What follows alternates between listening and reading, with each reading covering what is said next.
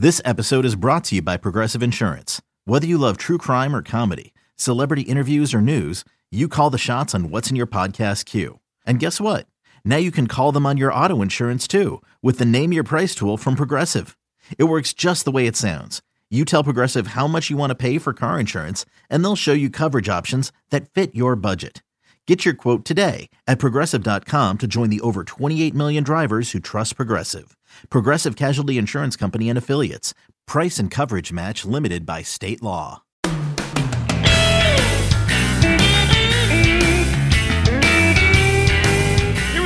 Week of the Show Before the Show podcast from MILB.com. A busy week in the world of minor league baseball. Uh, we got a lot to, to talk about, a lot to get to. Benjamin Hill joins the show coming up in a little bit um, to talk about a, a story that gained a whole lot of traction from last week's podcast. Uh, Toronto Blue Jays prospect Kevin Smith will join the show coming up in just a short time. The uh, As of the final 2018 rankings, the sixth ranked prospect in the Blue Jays system. Talk with Kevin Smith in a little bit. And uh, hello. He's Sam Dykstra in New York City. My name is Tyler Maun. Hello, Sam. Hi, Tyler. How are you? Uh, I'm fine. I just got a breaking news alert, though. NASA declares Mars rover opportunity dead. No. After 15 years on the red planet. Oh no. Dead. That just made me so sad. I know. I'm pretty sure I followed Opportunity on Twitter. I gotta go. Remember it posted like a farewell tweet. that was one of those moments when we all felt like this was the future.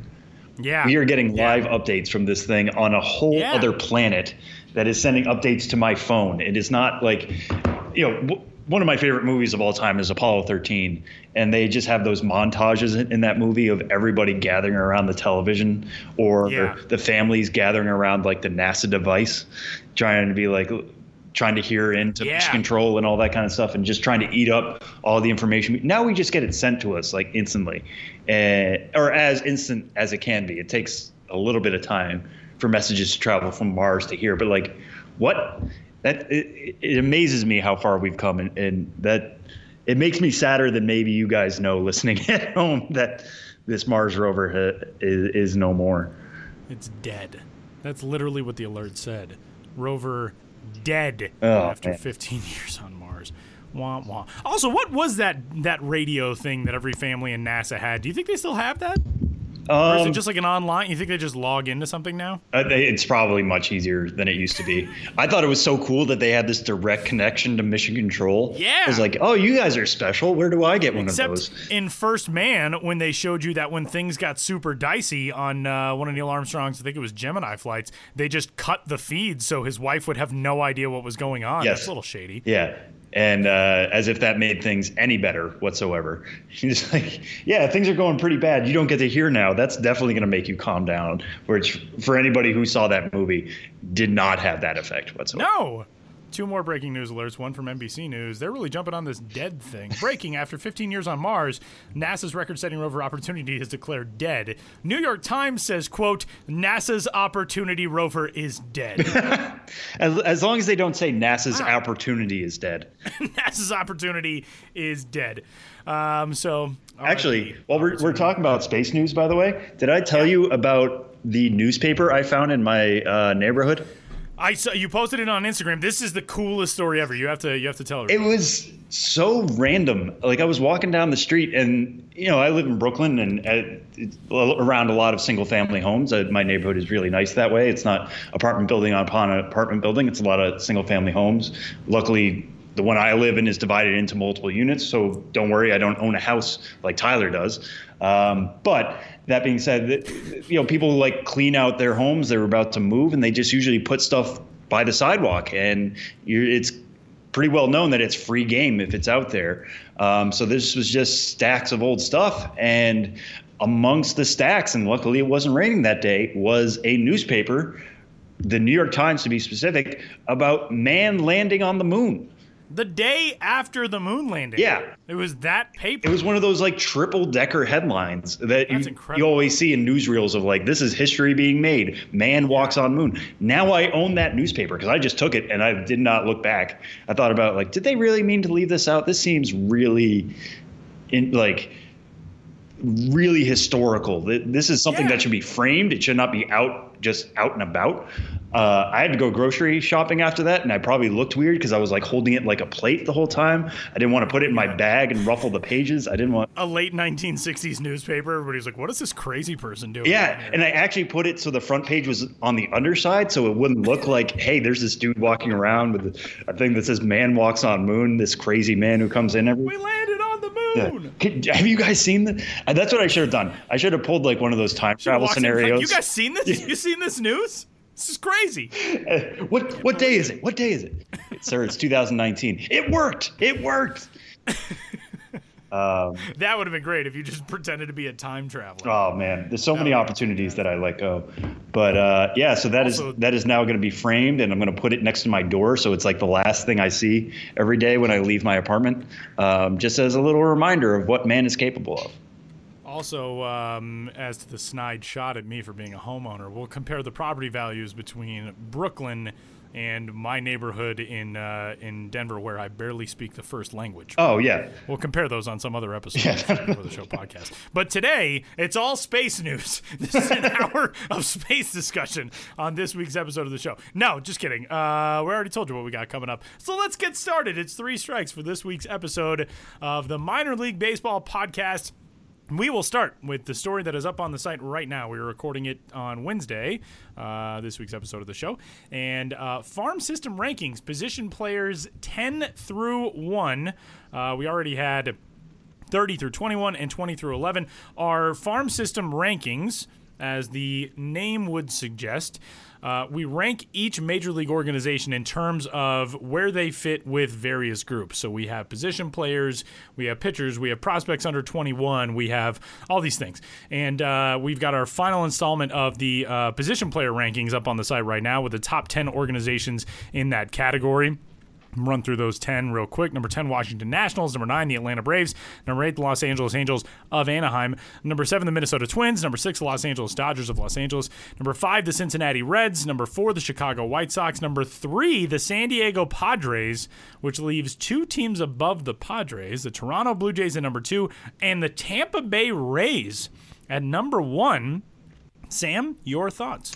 Yeah, so this was kind of a, a fun one to put together because I think when we get to overall, overall is going to be so much easier to flush out. And I, I don't think anybody who's listened to the podcast or read MLB.com coverage before will be that shocked on how, you know, the, the farm system rankings will shake out when we do overall. But breaking it down by position player is a little more interesting because it's just, it, you really see the strengths of certain organizations and what they are good at right now and what they're you know, comparing them to when we come out with pitchers next week, uh, what they're not good at or, you know, where their strengths and weaknesses are.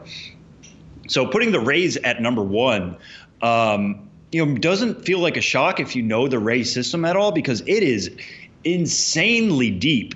Uh, you know, Wander Franco last year became you know, I think he's number 13 overall in MLB.com. There are a lot of places that are putting him in the top five overall prospects right now. The guy hasn't left the Appy League yet, um, but he was advanced enough to, you know, skip all the complexes, Dominican, uh, Gulf Coast League, move straight to, uh, you know, the Appalachian League and tore it up. Absolutely, became one of the most exciting prospects we have in the game uh, right now. And it's it's not just him, obviously. Jesus Sanchez is an interesting outfielder. Ronaldo Hernandez is an interesting catcher. Vidal Brujan, who uh, isn't a top 100 guy now, but a lot of other places have him as top 100 guy, had an incredible end to his 20, 2018 season. Really going to be interested to see how he does. Um, you know, that's those guys are in the mix, kind of at the the middle levels, A advanced, double A, uh, Class A as well. Brandon Lowe, Nathan Lowe, no relation to each other, but Brandon Lowe put himself in the top 100 discussion with the way he climbed to the majors. Nate Lowe. Uh, did some really interesting things in climbing three levels as well. He's playing first base, so that kind of hurts his stock a little bit. But the guy hit 330 with 27 home runs. Nick Solak, Lucius Fox, both really interesting middle infielders at a time when Tampa Bay already is chock full of middle infielders. I mean, this team graduated uh, Adames and Bauers last year. And those are two top 100 guys. And now they've only gone up with the way guys have improved over the last year. We haven't even mentioned Brendan McKay yet, who in the last week it's been announced by the Rays that he will no longer play first base. When he is going to hit, he's going to do so only at DH. They're going to kind of take the Shohei Ohtani route with him, which is interesting because, you know, McKay had some injury issues last year. Why even risk him getting injured in the field, even if he's only playing first base now. Let him take his hack at, at DH. A lot of people think he's more of a pitcher than a hitter right now. We'll see how that works out, but he's still a pretty good hitter as things stand. So I'm going to be interested to see how he improves when he doesn't have to worry about the field. But this Rays system just keeps getting deeper and deeper and deeper, not just top 100 talent, but up and down the system, you know, starting at Durham, going all the way down to the Appalachian League. Uh, really, really cool uh, to see this team or this organization build up its uh, position player stock the way it has. Um, you know, they move in front of Toronto at number two because of that. I mean, Toronto has Vlad Jr. and Bo Bichette, and you know that almost those two guys alone were going to get them in the top ten, maybe even the top five. Um, but they have a, a, little more depth beyond that. It falls off pretty bad after Danny Jansen, I would say. Uh, well, no, there's, there's some other interesting names. Kevin Smith, like we're going to have on the show this week, uh, really made some interesting improvements last year. We'll talk to him about that later. Uh, Anthony Alford, former top 100 prospect. Uh, you know, Cavan Biggio was a breakout guy last year. So the Blue Jays, they're, they're more than just the top two guys, but the reason why they fall behind the Rays here is because the Rays are just so much deeper. Um, same thing with the Padres. Uh, uh, the Padres are going to be spoiler alert a top three system. And I'm not going to say where in the top three uh, when we do overall, but you'll know that we want you to read these stories. So I'm going to tease that they'll be in the top three. Um, but they're at number three here be- between the behind those other two organizations. Again, just because of kind of depth. Yeah, they're the big names that kind of shout out to you. Fernando Tatis Jr. being the big one, Luis Urias, Francisco Mejia being the other one the other two. And then, you know, some other interesting names Josh Naylor, Hudson Potts, Austin Allen, Buddy Reed. Uh, and it is a fairly deep system, um, but it's it's much deeper on the pitching side than it is on the hitting side here. Uh, White Sox versus Reds, we had some interesting discussions with that. Kelsie Heneghan wrote this entire section for us, by the way. She did 30 through 21, uh, 20 through 11, and, and 10 through 1. So read all three of those and, and know that it's her handiwork we're talking about here. Uh, White Sox versus Reds was an interesting discussion. Um, I think the top threes of those organizations really match up well with each other. Uh, Eloy Jimenez, Luis Robert, and Nick Madrigal for the White Sox, uh, Nick Senzel, Taylor Trammell, and Jonathan in India, who we had on the show two weeks ago, top three for the Reds. Those match up pretty well. The White Sox just get a little bit more interesting a little bit further down the line. Guys like Micker Adolfo, Blake Rutherford, uh, Luis Alexander Basabe, Zach Collins. Uh, just a little bit more interesting for me than the Reds, who have like Tyler Stephenson, Jose Siri, uh, guys in the, that kind of level.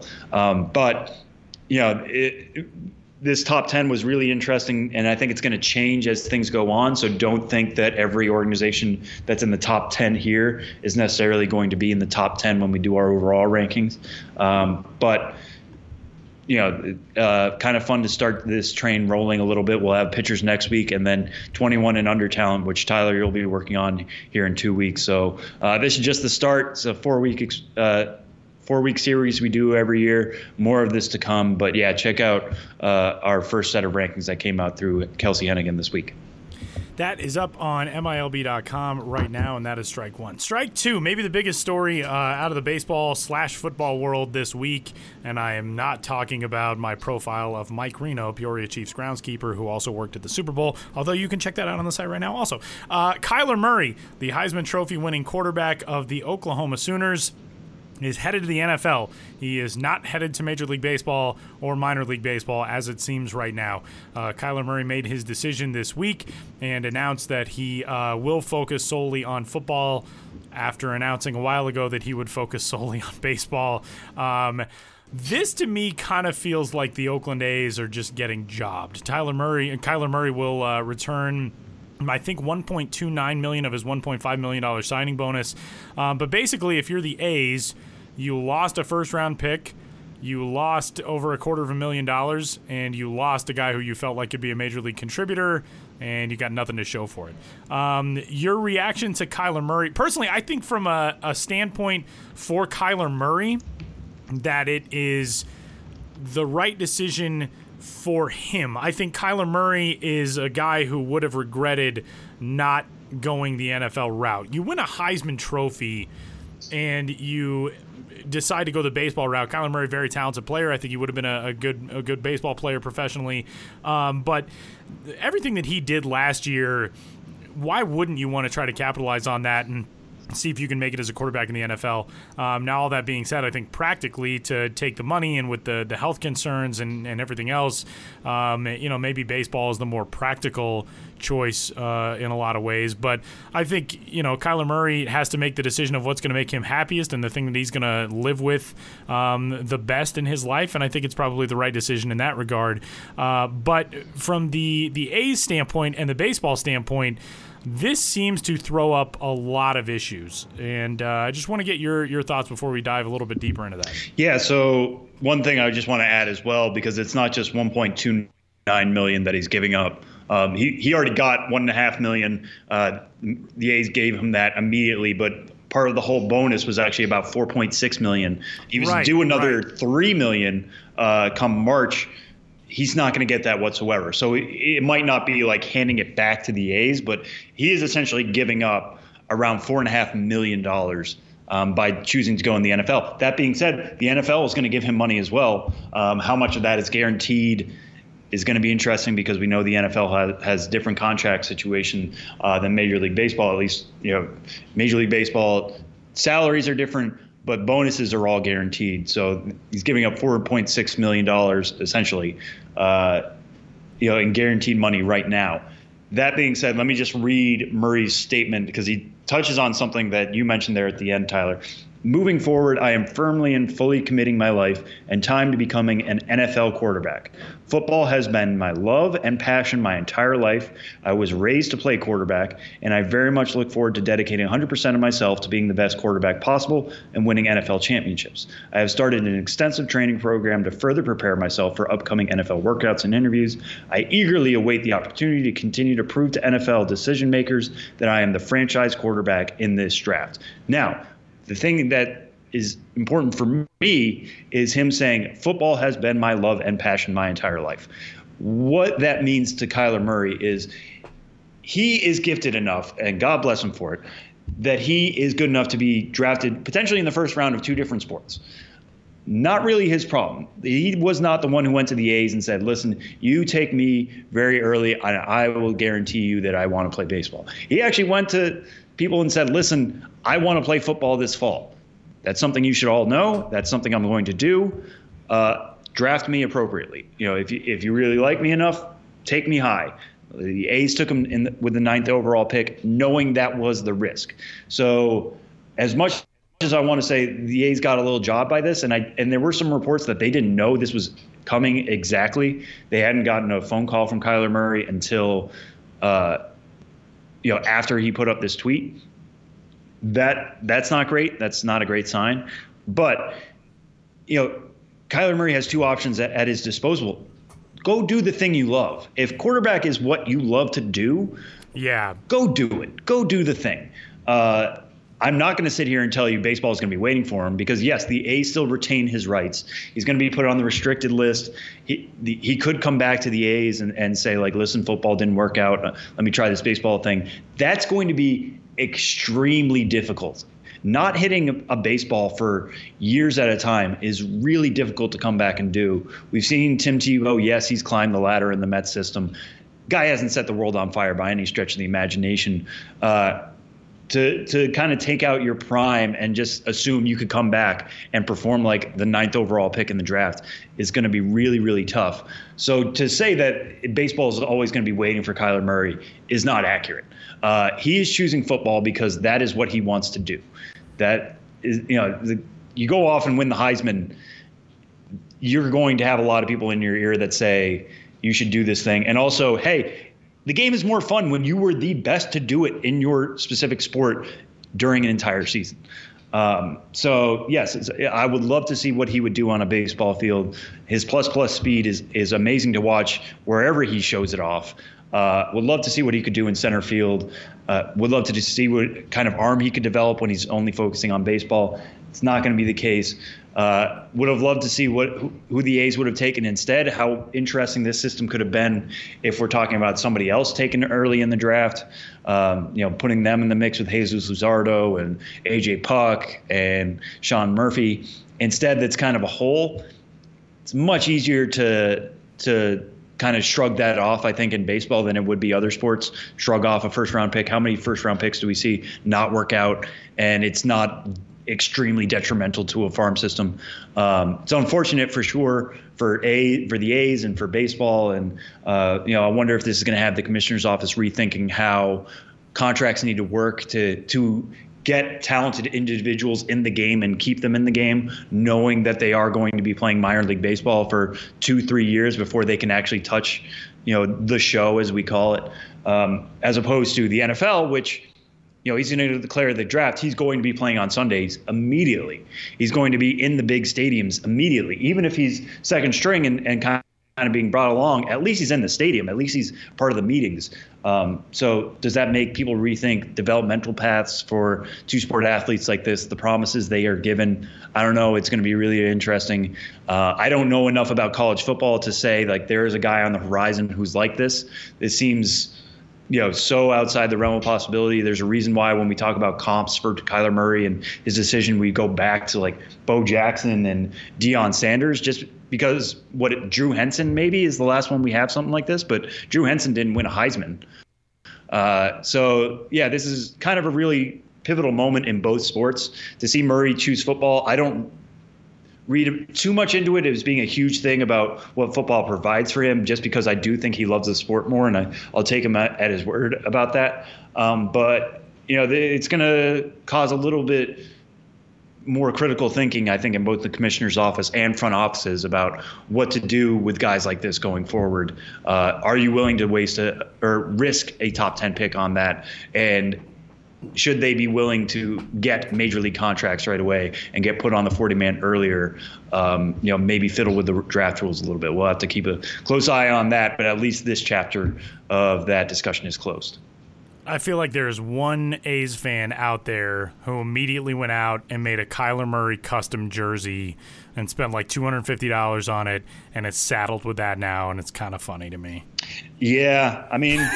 I don't know. Sorry, I, I also love those jerseys that like don't make sense years later. and you're just like, oh, you're the guy who did that. That's pretty cool. You know, you got to wait like five, ten years because you're yeah. gonna be roasted for the first five. Yeah, yeah. So maybe keep it in the back of your a little while. closet. While. Yeah, that's true. That is true. Strike three this week. Spring training getting started across the world of baseball. Pitchers and catchers reporting on the major league side this week in Florida and Arizona. Um, Sam, going into this year, prospect wise, who needs the biggest spring to get 2019 kicked off on the right foot? Yeah, for me, I, don't even know if it's biggest spring. And I know I wrote this question to you, Tyler, but immediately after, like, writing it down, the the name that came to mind, it was it wasn't so much like big, it was just healthy. Is yeah. Alex Reyes? Yeah. Um, and I say that because he had a great quote today, and this comes from MLB.com's Jenifer Langosch, who used to be the Cardinals reporter. She's going to be transitioning to a new role. MLB.com is hiring a new Cardinals writer. If you're interested, I please apply. That it would be a lot of fun to see what somebody could do in that role. That team's going to be a lot of fun to follow this year. Uh, but this again from at Langosch MLB is her handle. Uh, talking about how Alex Reyes pa- passed his physical this morning. He's going to start throwing a bullpen session today.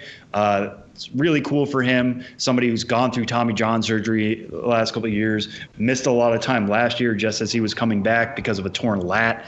Uh, didn't pitch after June. Really unfortunate situation.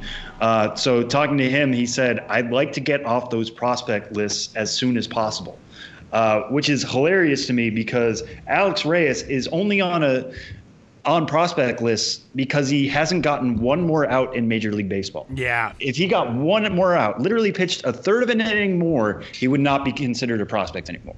So like we shouldn't even really be talking about him anymore, but we still are because of the injuries and because you know he didn't quite get enough done yet at the major league level. but we saw it last year when he came back from Tommy John. He he tore up the minors. He had no right to be a minor league pitcher anymore. Uh, you know, making four starts for four different minor league teams. The guy struck out 44 batters in 23 innings. It was electric stuff. Like the stuff has always been there. And you know, I just want to see him get to the end of the spring. I want the Cardinals to have to make a decision on him it, in one direction or another, hopefully as a starter, because I really like his stuff as a starter. Um, but just to say, like, hey, we want to get the most out of you. Uh, let's get you healthy. Let's get you more major league time. Not just so we don't have to talk about him anymore as a prospect, because his stuff is really that good. I mean, his fastball is right up there with almost any prospect you can think of. His curveball is really good. He's got an above average changeup. He's going to make guys guess no matter what. He just needs to be on the mound. And, you know, if he's starting his bullpen sessions now, if he's starting to get geared up, if he's fully healthy, passing his physicals, that's a huge sign. Uh, I'll be really following him. I, I don't know if he's going to be pitching in Grapefruit League games, at least uh, like on a normal schedule, as we would kind of hope for somebody of his potential. Um, but if there's a prospect I want to have a big spring, and by big, I mean just a spring that exists in which he is throwing every day and pit, performing like a normal pitcher, uh, it's Alex Reyes because I think you know adding him, it, adding a healthy version of him even uh, is almost like a trade for the Cardinals at a time when the NL Central. I think is going to be wide open. It's going to be a lot of fun in the NL Central this year. Uh, adding Reyes to that Cardinals mix would be huge. Um, so we'll be following him closely for now. Uh, but the fact that he's following prospect lists and knows he's still considered a prospect at age 24 when he's had so much major league time as it is, uh, is is really cool and is really honest and really refreshing. And I love that kind of stuff. One quick foul ball this week. Tampa Bay Rays announced that Brendan McKay, their two-way stud prospect, will not be playing the field in 2019. Just your quick thoughts on that. He's going to pitch and he's going to hit. Yeah, I, I, kind of talked about this a little bit before. Uh, touched on this when the Rays were at the top spot. Um, you know, he pushes them to the top spot of position players uh, for prospects, or he, he certainly helps with their depth. Uh, a lot of people you're going to talk to now, a lot of evaluators think he could actually climb very quickly as a pitcher. Uh, it's the hitting that's going to hold him back. Um, but, you know, as I said, letting him exclusively focus on hitting when he is going to be in the lineup and not have to worry about going back out there and fielding. Uh, it, it's also just a time issue. If he if he doesn't have to pack a first baseman's glove anymore, doesn't have to take infield, that's more time he can work on honing his craft in the box and potentially becoming a two-way star like Shohei Ohtani. Uh, it's a good half measure, I would say. It, it's a measure that the Rays need to make if they are really committed to keeping him as a two-way player. Uh, wouldn't be surprised if they just abandon this about halfway through the year if he's, you know, putting up a 2.1 ERA in the FSL, but only hitting 225, something like that, and they just decide, all right, to heck with it, we're only going to let you pitch. Kind of like what the Reds did with Hunter Greene a couple years back. Yes, he could have potentially made it as a shortstop, but he is so good as a pitcher, might as well just let him go that one route. Um, they're giving him a further chance in letting him have the two ways, up, uh, they're the two lanes open. But uh, I think this is kind of the the start to the fall of Brendan McKay as a hitter. One of the loaded systems in baseball provides our guest for this week's episode of the show before the show. Kevin Smith from the Toronto Blue Jays joins us from Dunedin, Florida next.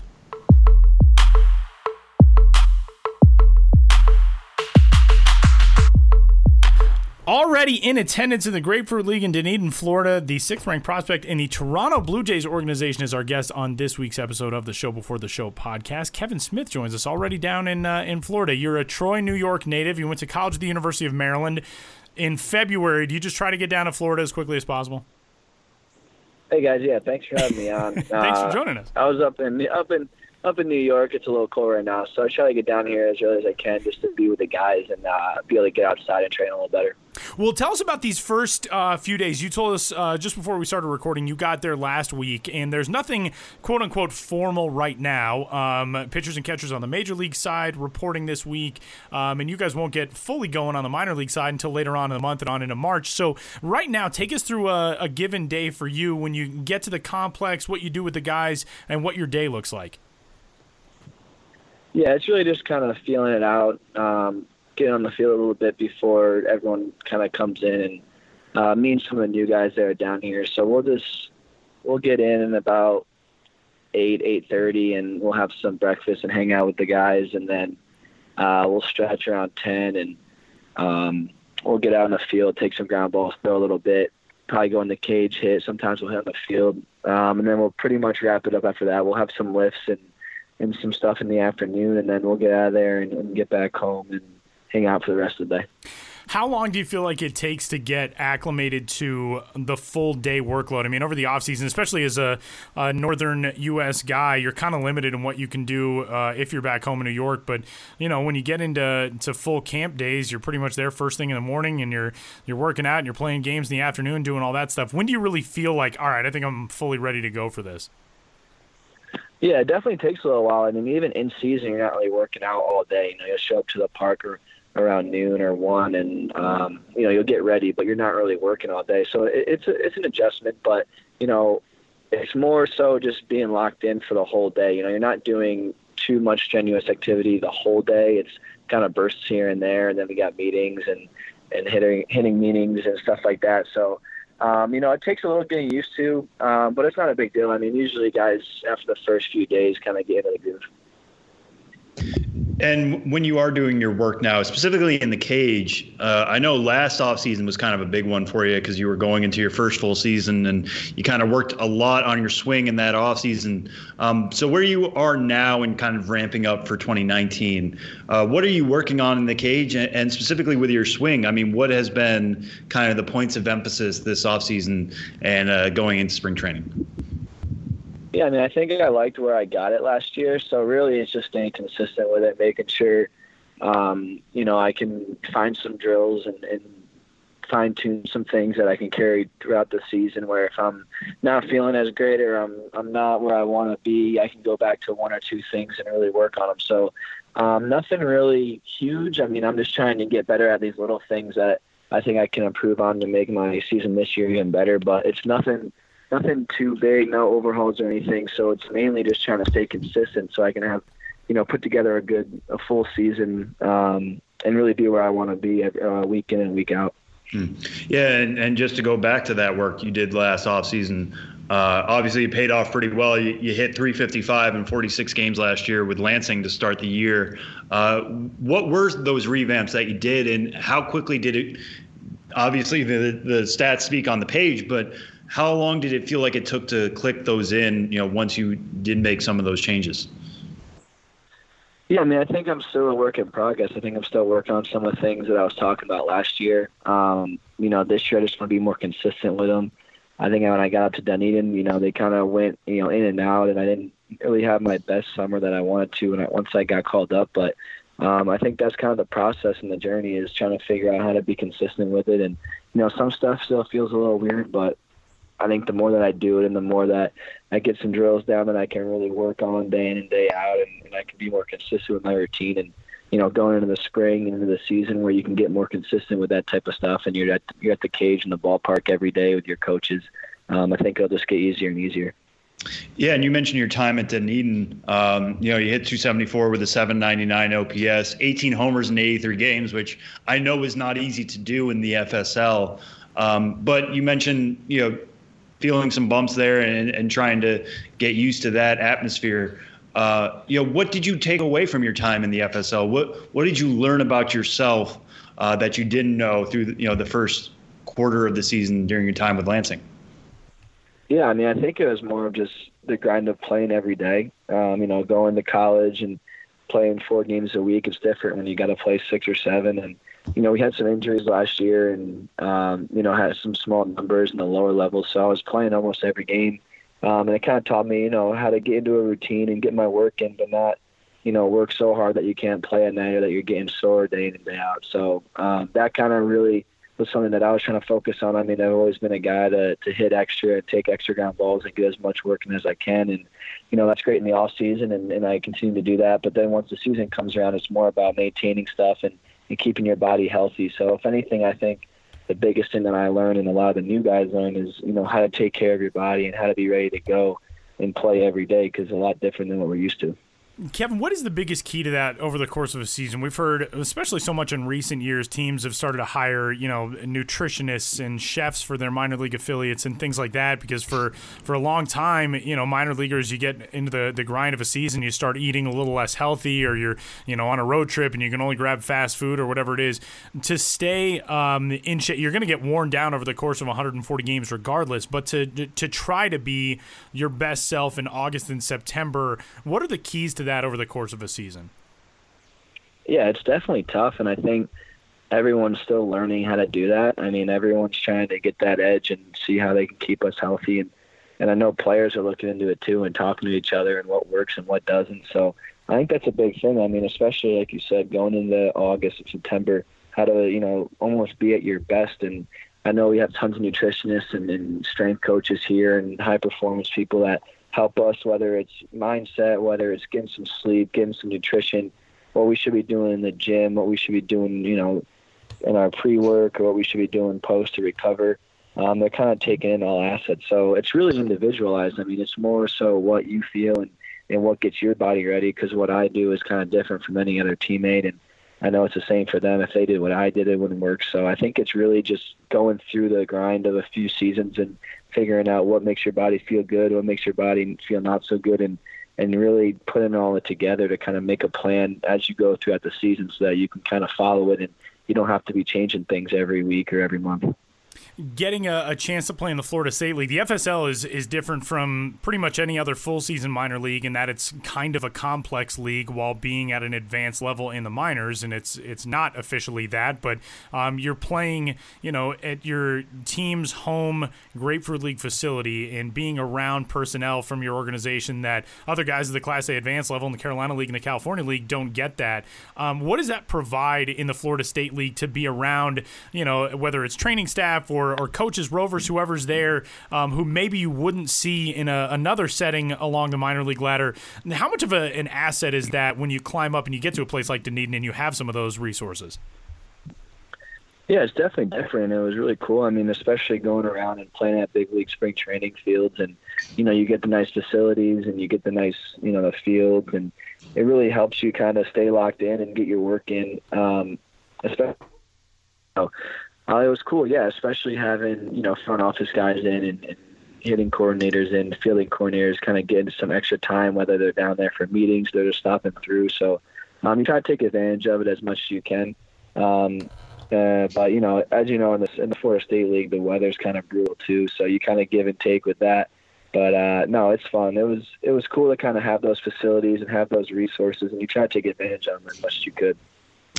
And one thing that's really interesting to me, not only about your time in the FSL, but your time, you know, in general last year, your first full season, you hit 25 home runs, which is not really typical for a minor league shortstop, uh, especially one playing his first full season. But not only that, you had 28 extra bases with Dunedin, 18 of which went over the fence. Uh, how are you able to develop your power in your first full season? And you know, what what do you think kind of led to so many of the balls that you were hitting and driving, you know, hard were were traveling for home runs last year? Yeah, I'm not sure. I mean, I didn't really do anything specific for power. I mean, I want to hit the ball hard. I want to swing hard. I want to get good pitch to hit. But um, I think just a few tweaks that I made with my swing and let my body kind of work a little better. Um, you know, staying in the ground, letting my barrel kind of have a better direction through the ball. It kind of let me hit some balls more flush, and that's kind of what I was going for. Is you know catching more barrels, hitting balls more solid, and you know, and when you do that and you pick your pitch to hit, good things tend to happen. So it wasn't really necessarily, hey, I want to hit homers. Um, it was more so just trying to get good pitches to hit, and then you know, kind of trusting my preparation in the cage and, and trying to hit balls, you know, flush and, and get barrels on balls to you know whatever part of the field I could. Yeah, and when you're talking about swing path and, and, things of that nature, I mean, the game has changed so much in terms of ways that is measured and way that ways that those are looked oh, at. Uh, yeah. What are you using to kind of, other than just how the ball feels coming off your bat? What piece of technology, what uh, analysis are you using to to make sure that you are, you know, as almost economical as you can be in the box uh, as a pro so far? Yeah, I mean, I've used a lot in the past. Uh, this off season, I didn't use too much stuff. we use Rapsodo a little bit down in Texas when I went down and hit with Matty Young for about a week. Um, and that kind of just gives you um, information on when the ball comes off your bat. So, you know, launch angle, exit velo, kind of spin, spin rate, you know, what your spin axis is. So it really gave you a feel for how you're hitting the ball, you know, coming off your bat. And then you can kind of compare that to what the swing feels like. Or we would take video and kind of compare it, seeing what your swing looked like versus what actually happened to the ball. And you can kind of get an idea for how your bat's coming through and how you're connecting with it and how flush you're hitting it. Um, but I know there's a ton of stuff out there. I think in the next few years, there's going to be a lot more tech coming into baseball, whether it's the Rapsodo, the HitTrax. Um, you know, Diamond Kinetics has a lot of stuff. Um, there's Zepp sensors out there now, so there's a lot of bat sensors and, and stuff that you can get, you know, exit velo and, and launch angle and spin rates and stuff like that. So hopefully in the next few years, I'll be using more of that stuff. Um, I think it kind of gets a, a bad rap. I mean, in the baseball world, it's just kind of getting data on stuff that we already talk about, you know, hitting the ball flush, hitting line drives, getting backspin to gaps. So it's just taking those kind of words and putting data behind it. So it'll be kind of cool to see in the next few years how how teams you know choose to use it and if it catches on or if we just keep keep going by feel. Mm. And speaking of getting feedback, uh, you are going to be working out of one of I think the more interesting. Uh, camps, at least in terms of the minor league side and prospects and all that kind of stuff uh, this year with Toronto. Uh, you know, getting to work around infields with Vlad Jr. and Bo Bichette if, if they come back to the minor league side. Uh, you know, Danny Jansen, lots of really interesting hitters in, in that system. How much when you all are all together like this and you haven't broken off into affiliates yet, how much are you watching those guys? And is there anybody in that system that you've car- kind of taken something from or in- integrated into your own game? I mean, how much are you watching your fellow Jays prospects uh, these couple weeks in the spring? Yeah, I think all the time. You know, I try to take as much as I can from everybody. Uh, I know last year I talked to Bo a lot. We were we were both at short for majority of instructs, so we would you know, talk about routines and what he tries to feel in the swing and, and why he does this and that with his tee work and, and what he's trying to feel in BP and stuff like that, which, you know, is always awesome to talk about. And I mean, Vladdy's just Vladdy. He goes out there and gets knocks no matter what. So it's always fun to, to watch what he does and, and kind of compare yourself to how he's hitting the ball. Um, but, you know, I talked to Rowdy Tellez a lot. We kind of have a similar swing and, and we have similar feels and cues. So, um, you know, we talk about this and that here and there. He'll be on the big league side, of course, but yeah, no, I try to I try to pick you know anyone's brain that I can. I mean, I've talked to Cavan Biggio a little bit. You know, I talked to to Forrest Wall and uh, you know Logan Warmoth. We kind of you know have some talks. So really, anyone that's kind of around the infield and we have some downtime and we're shagging, you know, we're always talking about something, whether it's defense, whether it's you know hit in the swing. Um, whatever we can, just to see, you know, if something will click for us that, that maybe someone else can give us a little hint at.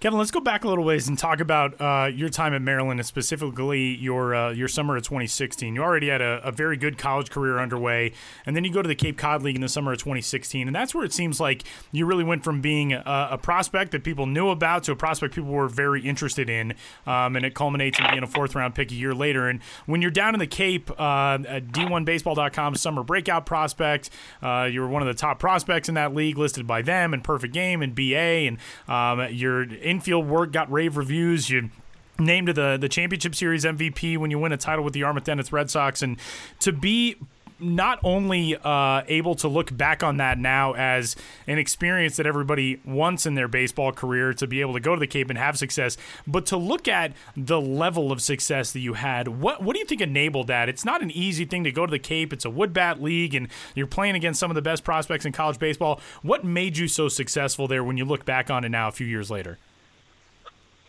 Well, I was just excited to go there, man. I mean, I've known about the Cape for a while. Coming from upstate New York, you got guys that go down there, and you know, guys will vacation down there and watch games. So you know, stories always kind of come back to to New York about the Cape League, and you know, the guys that get to go there. And so, my sophomore year, when I was told I was going to go there, you know, I kind of talked to Coach Szefc and I was like, I'm not, I'm not going to use this as a vacation. I'm going to go there and work. And you know, that's really what I did. I mean, I worked, you know, two days every day, and I go hit in the morning by myself or with some teammates, with some coaches. Um, you know, get some ground balls, go back, eat lunch, and then you know go back to the park for the game. So I really tried to just use it as much to my advantage as I could, being there, playing the best in, in the country, and being from upstate New York, we don't get you know much limelight like that. We don't get to play the best all the time, and we got to travel here and there just to get some good competition. So you know, going to Maryland and getting some of that, and then going to the Cape League and really playing against the best pitchers in the country day in and day out. Um, I really wanted to use it to kind of get better. So, you know, I studied the swing. I made a lot of changes there. Um, you know, worked hard in the field, and really just tried to put myself out there as much as I could against the best in the country. And um, you know, it was a lot of fun. We had a great team, and I learned a lot from the guys that I played with. And you know, it was really like a brotherhood. I, or sorry, brotherhood. I really, you know, talked to those guys almost every week still. So you know, just the experience in general is something that you know it was kind of a dream, and it was a lot of fun to be out there and, and go to the field every day and learn from all the guys around me. Yeah, you mentioned uh, you know being from upstate New York, and this is one question I always like to ask people because I grew up. Well, I went to college with a buddy who was from Schenectady, uh, right next to Troy. Okay. You went to Columbia High School in East Greenbush. Uh, what team were you a fan of growing up? Because that's kind of like an interesting area in terms of where people find their fandom. Obviously, you're in New York State, but you mentioned people vacation out on the Cape. Boston's not that really yeah. far. Uh, who was your team growing up? Yeah, I mean, I mean, I was a I was a Yankees fan just for Jeter, pretty much. I mean, Jeter was my guy. Um, he still is. Just the way that he acted and his professionalism and and how he was respected around the game and, and kind of how he went went about his day to day business. So I mean, Yankees were always my team. My my neighborhood was pretty split between Red Sox and Yankees. We'd have some heated debates, and I wouldn't talk to some of my friends for a few weeks at the Yankees loss. So it was uh, it was definitely a, a cool dynamic. You know, we would every time that we split up the football teams, it was Yankees, Red Sox, and um, you know football. You know, I don't really have a football team. There's the Bills and the Patriots, and then you got the Jets and the Giants in New York City. You got the you know Pittsburgh Steelers and the Eagles, which aren't far either. So you're right. It's a little bit weird for sports. I mean, there's not really one team that dominates. You know, the area. There's the Boston and the New York crowd. It's pretty split in between those two. So um, it was really fun going up though. Yankees family, all those Red Sox fans around, and you know, some years it'd be good and some years it'd be not so good. So, um, yeah, no, I was a Yankees fan growing up, mostly because of Jeter, but um, that's kind of that kind of stuck with me. Yeah, no, that's a pretty good excuse. And now you're getting to know the AL East, hopefully a little bit more intimately, being part of it with the with the Blue Jays. Uh, speaking of which, we'll end on this one. I put out a question on Twitter, you know, asking Blue Jays fans to send in their their tweets and, and things they wanted us to ask you, and we touched on some of those. But uh, one guy tweeted in at Raging Acid is his Twitter handle. Uh, ask him how it feels to be my favorite prospect. I'm not going to ask ask you to answer that question. However, he spelt favorite with a U, which is obviously a Canadianism, a, British For sure. Yeah, it's a give giveaway. the so, Queen's English. In your time in the Blue Jay system, going on, you know, three seasons now, do you have a favorite Canadianism? Have you been tapped into the fan base enough to use some Canadian word that maybe your friends back in Maryland or upstate New York don't get yet? Yeah, it's funny. I was up in Toronto about well, I think it was three weeks ago now. Um, but everyone would say cheers to us, you know, I'd say thanks. They'd say cheers. So that's one of the things that we keep we keep bringing down. And I've never heard that before. It's not really something that's said in New York. So when I went back to New York, I started saying it, and everyone's looking at me like, "What is he saying? Did he, did, he, did, he, did he hear what I said to him?" You know. But that, that's definitely that's one of them that we picked up on. Um, but you know, I was I've been close to Canada, so we've had some people come down and you know, so, you know, spelling center different with the RE instead of the ER and stuff like that. Um, you know, the, the U and, and some of the words are dead giveaways. But uh, no, yeah, it's kind of surreal to have someone say that, you know, you're their, their favorite prospect. It's not something that I ever really thought of doing. It's just, you know, how can I get towards my, my goal and my dream of playing the big league? So um, thanks to that guy, though, I, I appreciate that a lot. And uh, hopefully I'll see him up in Toronto one of these days and I can thank him. And there you can purchase poutine and milk that comes in bags, which is what uh, we're always told about the weird things from Canada food wise. So you have that to look forward to. Kevin Smith, the sixth ranked prospect in the Toronto Blue Jays organization, coming out of 2018, 2019 prospect rankings from MLB Pipeline, of course, coming up over the next several weeks. Uh, but off of his breakout season with Lansing and Dunedin last year, and already back down in Dunedin getting set for this 2019 campaign. Kevin, congrats on all success so far, man, and uh, best of luck this year. We'll be watching wherever you find it, and uh, we'll, we'll try to do it again sometime. Thanks. Yeah, appreciate it, guys. Thanks for having me.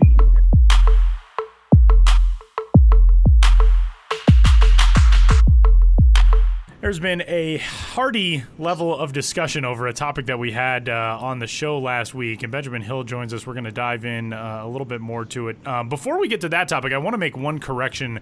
Um, I said last week on we were talking about the Kannapolis Intimidators uh, possible renaming going into 2020. I said that Dale Earnhardt and his family had been members of the ownership group uh, for the Intimidators. That was inaccurate, and uh, Dale Earnhardt was a Kannapolis native. That was the reason behind the naming of the the Kannapolis team is the Intimidators, not the ownership. So there you have it. We cleared the air on that. And with that, we'll welcome well, Ben. Uh, ben. I have to sort of correct the correction. Ah, correct the correction. Uh, they changed the name of the Intimidators because uh, at the point that Dale Arn- Earnhardt Sr. bought a share in the team.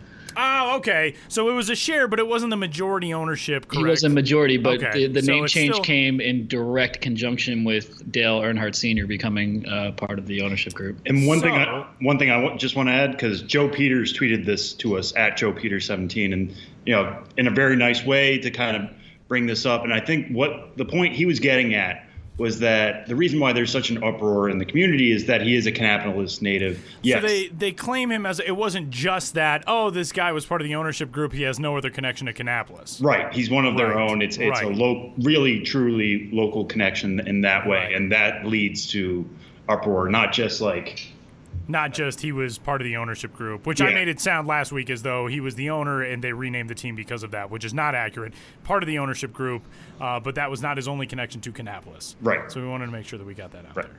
Um, so with that, uh, it it segues us very well in that many things can be true about the same thing at the same time, and uh, that'll lead us into our first topic on this week's episode, which is uh, we got a lot of discussion. There's been a lot of discussion on the tweets, which is always so muted and uh, intellectual, um, about the Hartford Yard Goats' decision to no longer sell peanuts at Dunkin' Donuts Park in 2019 and beyond.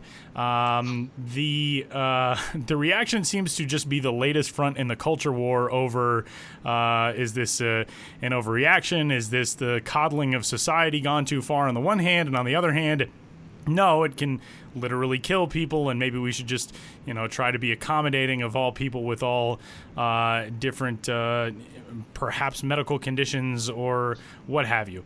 Um, ben is working on a story this week that talks more about this plan. We got a really good email into uh, podcast at milb.com, um, which I'll let Ben dive into a little bit. But Ben, you've probably been exposed more to this conversation um, than the rest of us have.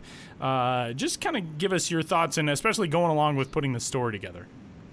Yeah, I mean, much like um, know, if you're allergic to peanuts, you're going to have a strong reaction, and uh, there's been a lot of strong reaction to this story. Um, yeah, I talked to uh, Tim Restall and Mike Abramson, the Yard Goats president and general manager, respectively, earlier in the week, uh, to talk about, you know, more just directly why did you decide to do this? And uh, you know, it was a really interesting conversation with them. Um, and uh, Mike, the GM, you know, he went right into uh, points you were just hitting on, Tyler, that um, so much of the reaction. He said they, you know, they work with an outside PR firm to kind of monitor their you know their uh, impact in the media and he said they had something like 54 million total impressions over a three day period you know across you know who knows how many forms of media because of this story um, obviously no one actually cares that much about a minor league baseball team's you know food policy in and of itself, but it is like what this sets off.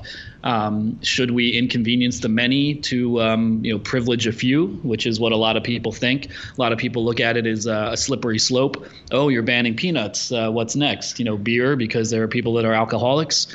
You know, bread because there are people such as myself with uh, celiac disease or uh, gluten issues. You know, it goes on and on. So it's become a really interesting debate uh, but what it comes down to with the yard goats, why they made their decision, and you know, at the end of the day, as with almost all minor league baseball decisions, is in a local way. Uh, they were actually uh, two women, sisters, uh, reached out to them. Uh, both uh, love going to yard goats games with their families. one woman named Erin, another her sister Carrie. they both love going to yard goats games with their families, and both they each have a child with allergies and peanut allergies in particular. And so they just reached out to the Yard Goats and said, hey, we love going to Yard Goats games, but what do you think you could do, or would you be interested in doing something to make it more uh, family friendly for people who, you know whose children have allergies. You know, maybe a dedicated uh, you know allergen free section.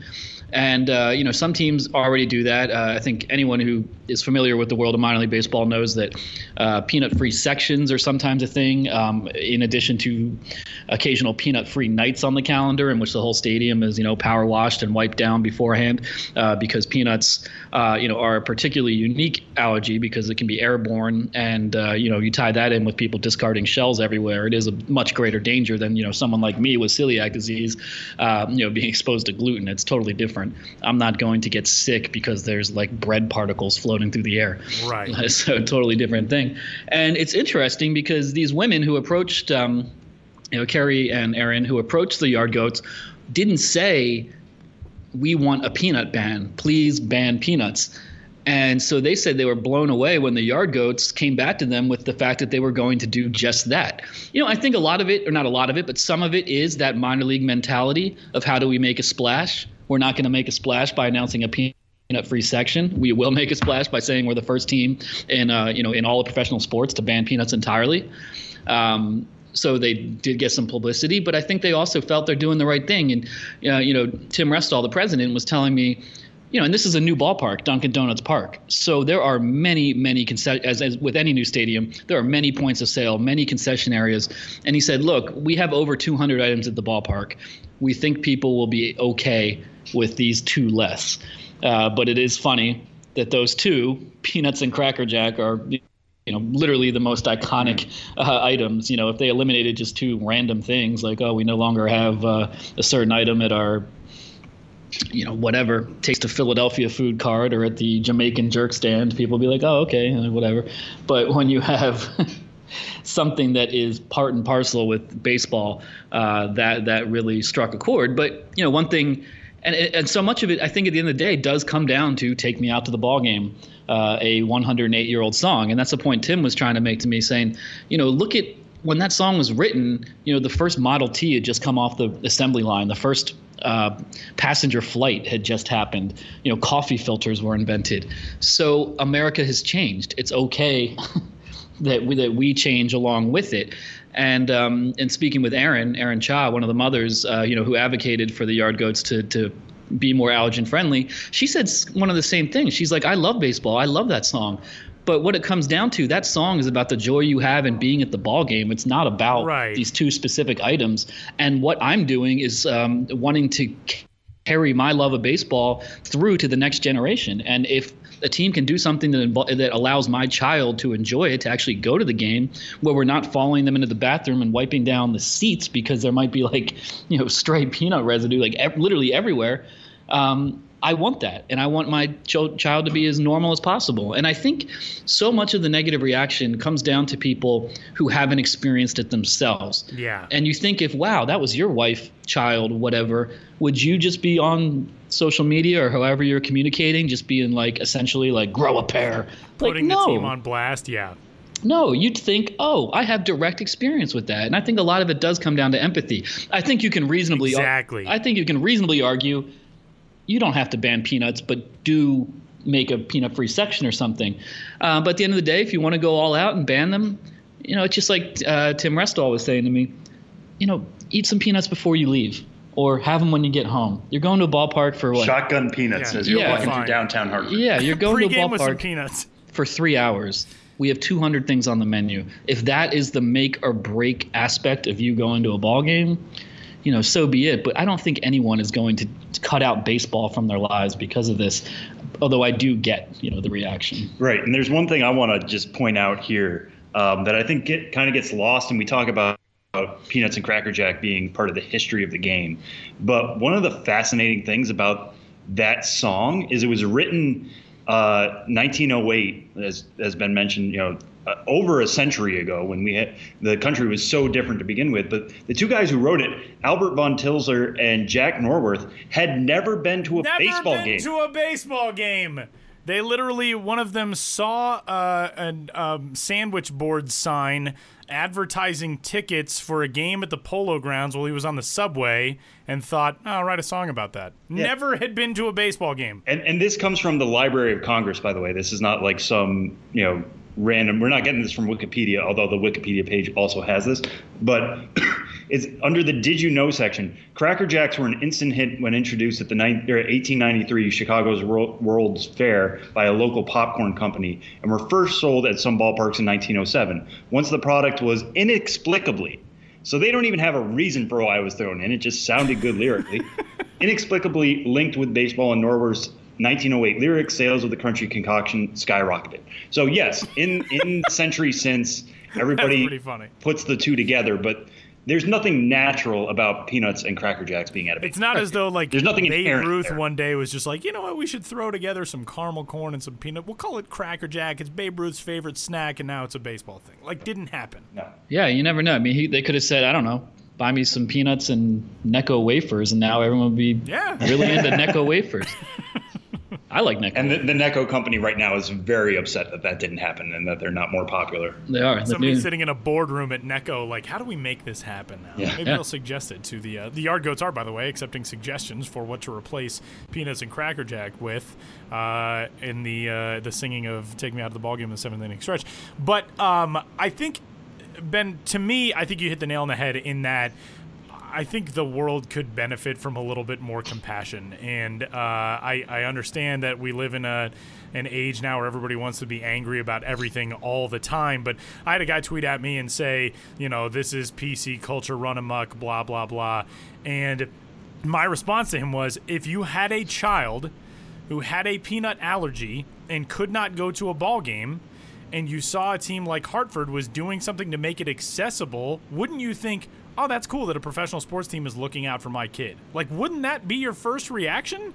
And I don't really understand because the how everybody wants to extrapolate it is the slippery slope argument of like you said well now we have to ban bread now we have to ban alcohol because people are alcoholics now we have to ban sugar because we have obesity problems but that's not the same argument if you have an issue with for example uh, bread, let's say, like Ben said, you can't just walk by a hot dog stand and inhale a, a bread molecule and all of a sudden go into anaphylactic shock. Which I don't know if that's actually what it is, but that sounds like a sophisticated term to use. Um, so it's just, I think if people want to climb down from being, you know, Twitter tough guys and and yelling at their keyboards and just understand the fact that like it's really not affecting your enjoyment of the game that much. Uh, and if it does add to something that other people can enjoy, um, maybe that's a positive thing. Maybe it's just not something that we all have to scream about all the time. Right, and I think maybe to close this discussion, because we start we mentioned this in the beginning, uh, we did get a good email from uh, Kevin. I want to say Delaria. That's what I would guess. Yeah, we'll say Delaria and Kevin. Um, please correct us on the mispronunciation Yes. of your name if applicable. Um, you know, who said he Loyal does, friend of the show. by Loyal way. friend of the show. emailed us several times. uh, you know, who said, uh, you know, he has a peanut allergy and he deals with it, but nonetheless, you know, in this email he says, my first reaction was this was overkill. You know, a ball game is a different situation than being on an airplane when you have no open air and few options. And he said, you know, he found find games to be a good real-time opportunity to teach my kids who are also allergic how to scan the environment and make wise choices. So he said, "Well, I appreciated the yard goat's attention. It wasn't necessarily a big deal." And I, you know, I think that's an interesting, nuanced perspective, you know, from someone who's dealing with it. But then he goes on to say, "But then after reading the article on Facebook, I broke my cardinal rule of never read the comments." And you know, talking about how disappointed he is, and like like we've said in some of his reactions, you know, with like just don't eat them, as if you know, as if you would, just don't buy them, you know, as if the purchase itself caused a reaction. And he says the sort of general just don't go to the ballpark attitude was really surprising. The reactions really made me rethink my position. And uh, you know, close with this. Then he said, okay, so maybe not every team. I'm paraphrasing, but you know, not every team will ban them. But he says, here's something to think about um, if you like enjoy peanuts. Don't toss your peanut shells on the floor below your seat. This helps both the cleanup crew and the allergy sufferers. Um, if you have peanut residue on your fingers, do a quick wipe of your armrests or other places your hands went, and uh, a little consideration can go a long way. He says, "quote," and uh, man, why is this so interesting? It's just about peanuts. It's just about peanuts in Hartford, but uh, I do think it just opens up a whole uh, whole can of worms. But uh, Kevin, we thank you for the email, and I'm sorry in the places I paraphrased there, but really appreciate your view, and I think it's a unique one. Yeah, and I think what makes this so interesting, and you know, we are going on this for a second week now, but we have new information thanks to what you're working on for your story, Ben. Um, is that this hasn't been done before? You know, usually in MILB, it's one team comes up with an idea, it's usually a promotion, and then other teams take from it and put their own spin on it and that kind of thing. And that's always interesting. But this is something that's really hit a chord, and it's not just promotion. It's it's something done for not just the health of the game, but the health of fans in general. Um, and you know. W- since we haven't seen this done, it's now a time to sit around kind of as a minor league community and say, what are the real benefits here? What are the potential, um, you know, losses that could be incurred here. And that just kind of promotes this discussion. There are healthy parts of this, and I think Kevin touches on a lot of this in this email. And I'm sure a lot of those healthy discussions are happening out there as well. Not so much in comment sections, not so much in at replies, but um, you know there are nuances to this that we should be discussing, and I think that's why you know this is almost a two-week story at this point, and that won't stop once the season happens. And you know Hartford's carrying this into April and May and seeing some of the community right, reaction to that. Right, and this is our part two discussion out of 15. So stay yes, tuned. right, yeah. It's interesting stuff. Um, and uh, if you want to join the discussion, um, just I, I don't think it's too much to ask to educate yourself on the issue a little bit. Um, Ben's story, which will be up on the site this week, you can read. It gives you Hartford's perspective, um, and I think it's you know it's uh, it's turned into a, a, proxy conflict for things that people want to be angry about, which I think are somewhat needless. And um, you know, as we discussed last week, the most important thing that comes out of this anyway is that sunflower seeds are just a flat out better ballpark snack. So Tyler is being paid by Big Sunflower Seed. Getting all that big seed money. Yes. Um, well, let's move along, uh, Ben. The uh, there are new identities coming out, um, just singular identities. Last week we talked about the uh, the Portland Whoopie Pies. Bowling Green has a, a new one coming out, which is kind of an interesting name. Yeah, you know, last week we were just, bam, like just bam, bam, bam. Here's a crazy thing. Here's a crazy thing. Uh, things slowed down a little bit this week, and I'm sure they'll pick back up real soon. But I think uh, you know the announce the promo announcement of the week. As if this is a recurring segment, but I'll say the promo announcement of the week this week certainly goes to the Bowling Green Hot Rods, who uh, pretty much since they began in 2008 have been at the forefront of alternative identities. They did the first ever What Could Have Been night when they were the Bowling Green Cave Shrimp uh, way back when. Uh, I think 2009 was their first season, actually. But anyway, to move to 2019, they will suit up on August 30th as the Bowling Green Sinkholes. And this is a reference. You you probably have forgotten this if you even came across it the first uh, in the first place five years ago. Uh, but this might jog your memory. Five years ago, um, the Corvette Museum, I believe it's the National Corvette Museum or whatever it's called, which is in Bowling Green, had a sinkhole open up, you know, underneath the building, and several custom Corvettes fell into the sinkhole. Oh yeah, I right. So now the hot rods and and sinkholes are, I think they're more prevalent in uh, Bowling Green in general. It's not like there, there's just like happens to be one underneath uh, the Corvette Museum. That was the uh, end of days. Right. At that point, five years ago, just slow decline ever since. Right, but the sort of amazing or just very anomalous uh, visual of a sinkhole opening up underneath the Corvette Museum with classic cars falling into it has inspired this promotion. So now the team, August 30th, is going to be the sinkholes and a really cool logo showing the top half of the underside of a car with the rest of it in a sinkhole. And, uh, you know, the how would you describe that? The undercarriage of the car you know spells out BG in a certain. It's, a it's certain so area. good. It's like so subtle, and they didn't need to do that. And there's also a baseball in there. Yeah. In the undercarriage, uh, they could have just had a car in a sinkhole and called it, you know, that's it. That's that's all we're doing. Yeah, But it- it's just so nuanced in, in ways Yeah, it is pretty great. And then And the jerseys and the jersey jerseys, is the jerseys so good. have dirt that come up essentially to the all the way to the upper chest. Um, you know, have dirt coming all the way up there, and then sinkholes just above. as if the the player dirt. is like sitting in a sinkhole Himself. And after Fresno's announcement about wearing red pants, they don't have the pants in this picture. We'll love to know those are going to be dirt covered. Yeah, if it's all if it's dirt all the way up to the uh, upper chest area for That sure. That would be pretty good. If they're not, just have everybody roll around in the infield dirt to make it look that way, and it'll be fine. But this is this is so much fun. I really like this. it, it might be my favorite, at least in the early going, favorite new identity of 2019. You know, of course, we love talking about the food identities, and those are always fun, but we've seen a lot of them. Uh, there'll be another year of Copa, Copa de la Diversion. Uh, many more teams involved. Those are great, but, you know, we we have a sense of what this is. So, eh, like anything else in minor league baseball, uh, what is new? You know, we talked about Altoona Curve going in a uh, in a new direction with the Yinzers um, one-time rebrand. You know, essentially a celebration of regional dialect. That's something new. And now we have something with the Hot Rods.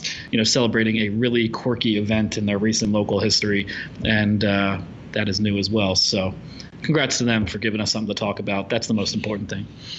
It, it, what this kind of reminds me, you know, again, we like to kind of expand these out to the entire minors. Is just something that is incredibly local, um, but still gathers national attention. It kind of reminds me, was it Syracuse a couple years ago that had one that was based on a light in town? What was that? That was just last year. They had a larger um, salute to Central New York theme, and there's an upside down traffic light. That's what it was. Uh, in a nearby town, not upside down, but where the red is where the green usually is, and the Right. green is usually the red. They celebrated that. and that was supposed to be in an Irish par- part of town or something like It that. as had well. some story about being related to like the fight Irish for uh, identity. Irish identity. I, I don't remember. You know, the uh, Syracuse also did the um, the salute to uh, the Brannock device, the shoe measuring measuring device, which was Yeah. hilarious and awesome.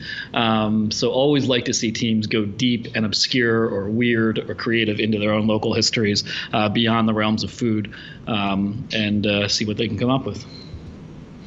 it's pretty good stuff. Ben, uh, what else is coming up to the site and to the blog?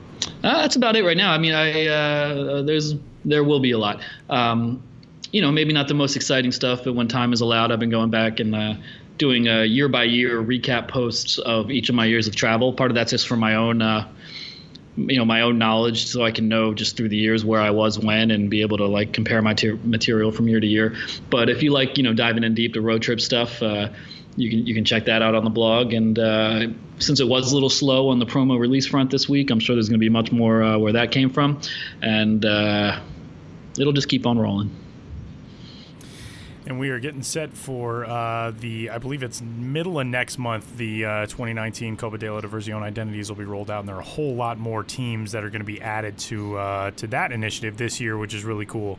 Um, Benjamin Hill, you can find on Twitter at Ben's Biz, and the blog is bensbiz.mlblogs.com. And check out the story on the site at milb.com right now. And uh, you can get in touch with us, podcast at milb.com, uh, or you can tweet at us at Ben's Biz, at Sam Dykstra, MILB, and at Tyler Maun, and uh, we will continue the conversation and try to, you know, not yell at each other. That's what we do on this podcast every week. We don't yell.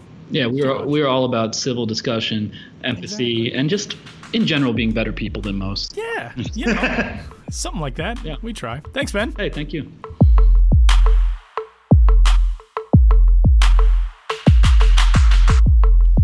Final segment of this week's episode of the show before the show. Again, a big thanks to Kevin Smith from the Toronto Blue Jays organization for joining us. He is already down in the Grapefruit League. Sam is headed down there soon.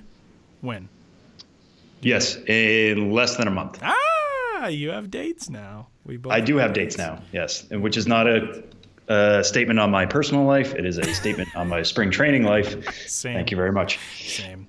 Uh, yeah, no, I will be down there. I believe the 11th is the Okay. first day I will actually be doing things. I'll be getting down there on the 10th, uh, but I will start coverage starting in Braves camp in Orlando, Florida, which I will call it Orlando. All the date lines are Lake Buena Vista, which is a bunch of hogwash, personally, but that's my own vendetta. Uh, starting in Braves camp, and I will be there through the 17th, ending up in Marlins camp on the Atlantic side of Florida uh, in Jupiter. So, yeah, keep an eye on that. Something's still in flux about where exactly I'll be. I'm, I might still be fiddling with it a little bit. But I'll give you guys a heads up on what camp I'm going to. And if there's something you want to see from us, uh, I'm hoping to open up spring training coverage a little bit this year. So if there's some specific prospect you want to hear from, or some batting practice you want to see, some side session if somebody's throwing that day, uh, we can try to make that happen. So yeah, uh, as we get closer to our trips to spring training, we'll be open with you guys on where we're going and let us know what you want to see. Absolutely. And uh, I'll be in Arizona, I believe the 17th to the 22nd, I think is my uh, my official dates there. Um, so, yeah, same thing. Get in touch. And if we can accommodate your requests, we will. Before we get out of here, once more, we're going to pour one out for the Rover opportunity. And um, it's a sad day. Can we just have like a like a five second moment of silence for for opportunity. Let's let's take a break. which again is the is the Mars rover. It's not the concept of opportunity. Well, you know, yeah, who's to say? who's yeah. to say anymore? Uh, yeah, let's uh, just moment of respect.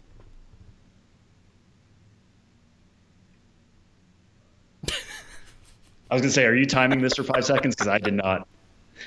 Nothing sells the podcasts like dead air. That's good.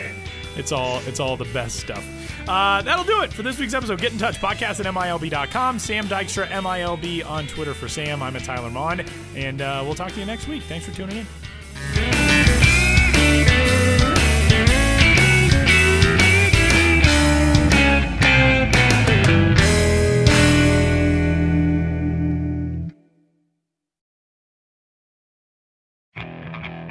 Okay, picture this. It's Friday afternoon when a thought hits you. I can waste another weekend doing the same old whatever, or I can conquer it. I can hop into my all new Hyundai Santa Fe and hit the road. Any road. The steeper, the better. Because my all new Santa Fe is available with HTRAC, all wheel drive, so I can hit the trail without a worry in the world. Heck, with three rows and best in class rear cargo space, I can pack the whole family in with all our gear. We've got available dual wireless charging for our phones, so we'll never lose touch with civilization, and we won't lose touch with the primordial power of Mother Earth. So, which is it?